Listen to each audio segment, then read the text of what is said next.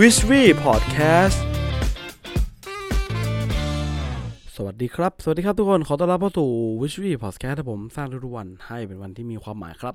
วันนี้ EP ที่ 83 ครับผมอยู่กับผมคนเดิมเลยเบนอนันต์จ้า โอเค วันนี้ EP ที่แล้วก็โอ้โหคุยกันเรื่องนอนมันมาก แล้วก็หวังว่าทุกคนคงจะได้หลับได้นอนกันอย่างเต็มที่นะครับ หรือไม่ก็นอนน้อยกันกว่าเดิม วันนี้ผมจะมาฉีกเรื่องการคุยบ้าง พอดีผมไปเจอทฤษฎีหนึ่งทางจิตวิทยาที่ผมว่าเอ้ยมันน่าสนุกดีเขาเรียกกันว่ากฎเจ็ดสามสิบแปดห้าสิบห้าตัวเลขนี้คืออะไรกัน เดี๋ยวเราจะเล่าให้ฟังครับศาสตราจารย์ด้านจิตวิทยาแห่งมหาวิทยาลัย UCLA Albert m e l a b i a n นะครับ ในการศึกษาอันโด่งดังหัวข้ออะไรก็ตามที่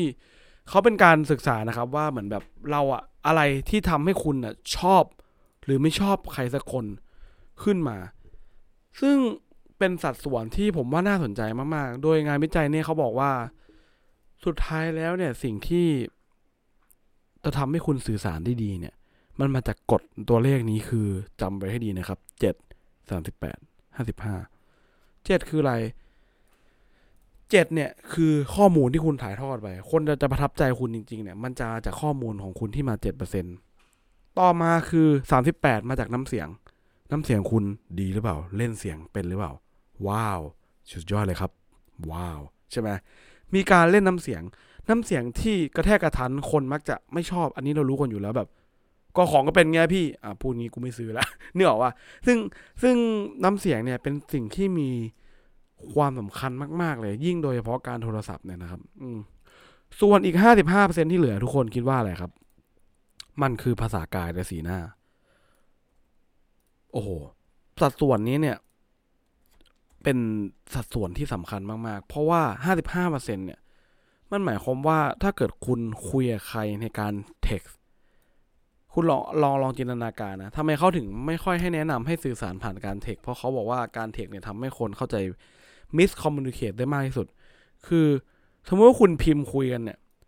คุณลองคิดดูคุณจะเหลือข้อมูลแค่เจ็ดเปอร์เซ็นที่จะทำให้เขาเข้าใจในเนื้อหาที่ผมบอกเมื่อกี้ แต่ถ้าเกิดคุณโทรคุยโทรศัพท์คุณจะได้กลับมาสามสิบแปดเปอร์เซ็นเพราะเขารู้น้ำเสียงคุณ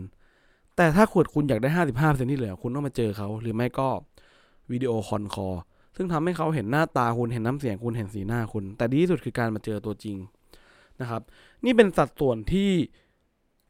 สนุกมากผมรู้สึกว่าสัดส่วนนี้มันทำให้ผมเริ่มมองมองวิติการทำงานเปลี่ยนไป เพราะว่าผมเมื่อก่อนเป็นคนชอบทำงานผ่านการเทค เพราะว่าขี้เกียจคุย เป็นคนไม่ชอบคุยโทรศัพท์ เป็นคนเบื่อการคุยโทรศัพท์มาก เพราะว่าเมื่อก่อนคุยโทรศัพท์เยอะคนชอบมาปรึกษานู่นปรึกษานี่คุยจนเจ็บหูอะไรเงี้ยนึกออกปะเออ ก็เลยแบบไม่เอาแล้วต่อไปนี้คุย text พอ text ไป text มาก็คุยโอ้โห แทนที่ผมโทรศัพท์ห้าทีจบเทคแม่งชั่วโมงหนึ่งยังไม่จบเลย พิมพ์กันไปพิมพ์กันมาในแอปเนี่ยแชทแชทแชทแชทแชทไปเนี่ยสุดท้ายคุยกันยังไม่รู้เรื่อง ก็ต้องไปเจอตัวจริงกว่าจะเข้าใจกัน ซึ่งผมอยากให้ทุกคนเนี่ยวันนี้เนี่ยเอาเอาสัดส่วนตรงนี้เนี่ยไปใช้ให้มันเกิดประโยชน์เพราะว่า